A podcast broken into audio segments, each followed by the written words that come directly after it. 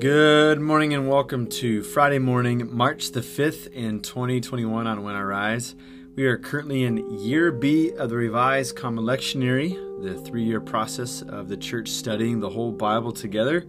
And in this particular season, we're in the third Sunday in the season of Lent. So it is the season right before Easter. Lent is a season of lowliness, of repentance, and reflection.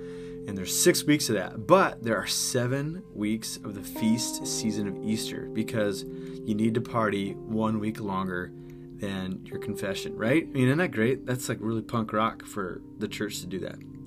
Well, we've been looking at the Revised Common Lectionary text for the week, and on Fridays we like to take a look at the gospel text, and so we're going to be back in the Gospel of John, John chapter two, verses thirteen through twenty-two. So let me read that passage, provide a couple points for reflection, then we'll spend our time praying along the theme that we find there. Thanks for making this part of your morning on When I Rise. Let's allow our souls to rise and meet God together in the time of prayer.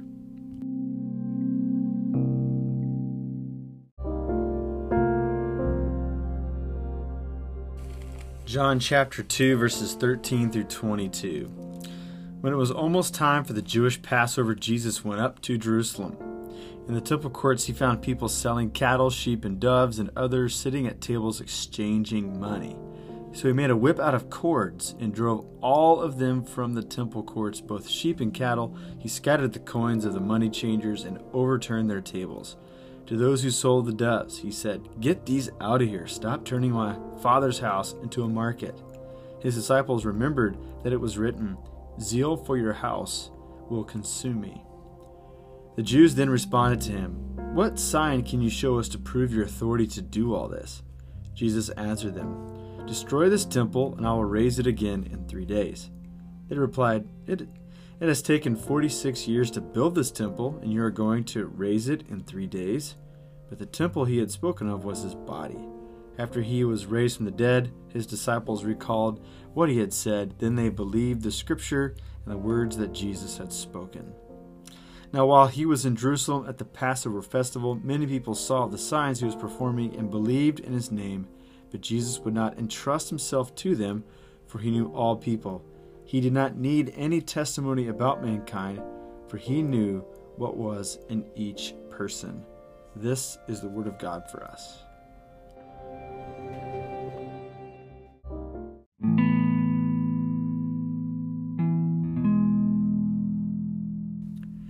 In nearly every hero's tale, there's this trope that's used uh, where the superhero, they know that they have powers and they use their powers in an inappropriate way, which causes hurt and pain either to themselves or to others.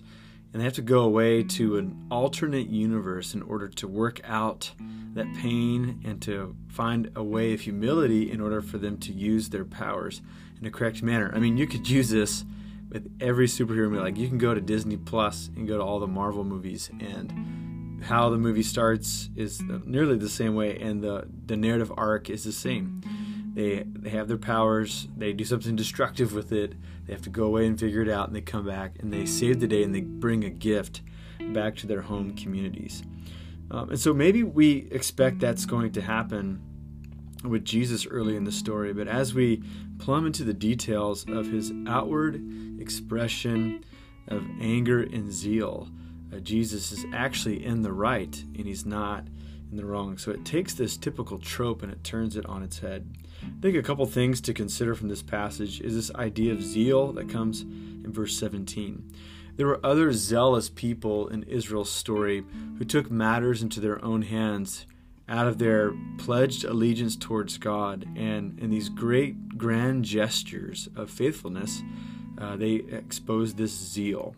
Zeal, uh, in the original languages, kind of frames this idea of like an inward burning. And think about the things that make you burn inside.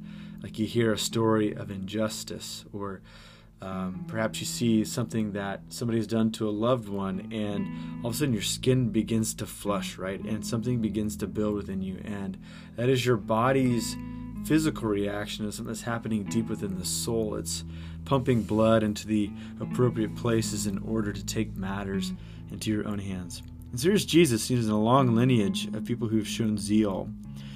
But the typical application of zeal before Jesus and after Jesus is to take human life, right? This is uh, Elijah at Mount Carmel in First Kings eighteen. Um, this is some other stories, uh, particularly in between the Testaments, during the Maccabean re- rebellion, where uh, different heroes of the Jewish community took matters into their own hands and it took war to the different empires that came after them. But here Jesus is saying the the anger doesn't need to be pointed outside to an outward enemy, but it needs to be pointed inside within the community itself, because they have turned God's temple into a market. Now, there's several reasons why the temple would be turned into a market. Um, this is a, a a worship system where people would offer God a meal through animal sacrifice as a, a pledge of saying, I'm sorry, to try to make peace with God, or to say thanks to God by having a meal with God. And so it just seemed natural to burn something at the altar in order for the fragrance to go up to the God of the heavens. There's also some evidence, and this is not widely pushed, but there, it's out there, that uh, since the temple's kind of towards the center of the thoroughfares of the city, that if somebody had a heavy cart that was being pulled, instead of going around the perimeter of the city of Jerusalem, they could go from they go straight through Jerusalem from one gate to the other, and then just go through the temple. And perhaps at first this was frowned upon, but when some opportunists thought this would be a good way for the temple to gain some money, they said, you can go through the outer courts of the temple here if you give us a bit of a, a pull, like, you know, like a, you know, you take, you take like a toll uh, on a road or whatever, and that you could do that. So here they are, like this, it's, it's being used as like a traffic stop instead of the place that was built to help the Israelite community form a pattern of worship to God. And so when Jesus saw this, exploded with anger, and it results in a confrontation with his enemies, and then a great mystery is beginning to be woven in the words of Jesus, that you tear down the temple, it'll be rebuilt in three days. Now, in the Eastern mind, uh, they love mystery and they love metaphor, and so this may have been lost upon the initial hearers, but here's John, he's writing the story, and he says, oh, we should have seen this clearly, that Jesus was talking about the temple being his body. And so what we see is that uh, after uh, a while after Jesus' sacrificial death and his resurrection, that the disciples recalled these words and they believed the scripture and the words that Jesus had spoken. But here we have, like Jesus, something dawns upon Jesus.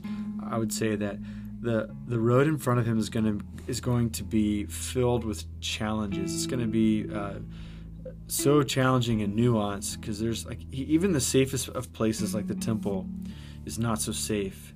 Uh, so he has to think, perhaps think, okay, where where do we launch this great movement if not in the temple now? And so what we see is in the what was so we're so thankful for is in the very next passage, Jesus has a visit from one of these teachers of the law in the middle of the night, and Jesus begins to talk, tell him about being born again. I don't know about you, but uh, sometimes when we interact with uh, com- religious communities, uh, we might think the same way. There seems to be like a lot of, of waste here. It seems like we're going on adventures of missing the point. Is there any hope for this? And hopefully that you and I, if we are a bit pessimistic about the future of the church, we can take a look at the end of John two and the beginning of John three and say, yes, Jesus is still rebuilding the temple. Uh, Paul says that the temple is the body of Christ. So he's building the temple, but it may not look like we think it looks. But this is happening perhaps privately, perhaps very slowly in human hearts and in small uh, communities knit together who are giving themselves uh, to the searching lamp of the presence of God. And so may you and I be like Nicodemus, who, even though he stole away in the middle of the night because he didn't want to be seen, he still sought after Jesus. So may you and I seek after Jesus today. We'll spend some time praying together.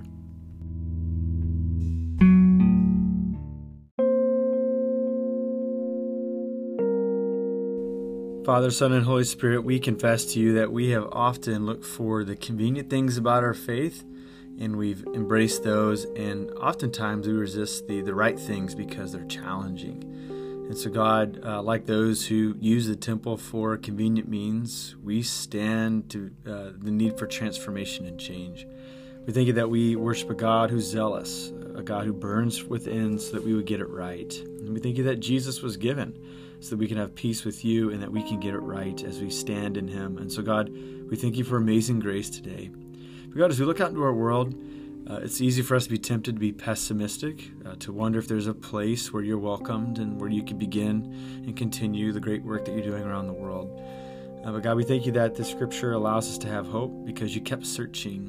And when you found those who would be open, you developed something deep within them that began to spread. And so, God, we confess to you that we desire for that to be us, that we would be a portal in which you transform us so that you can transform the world around us.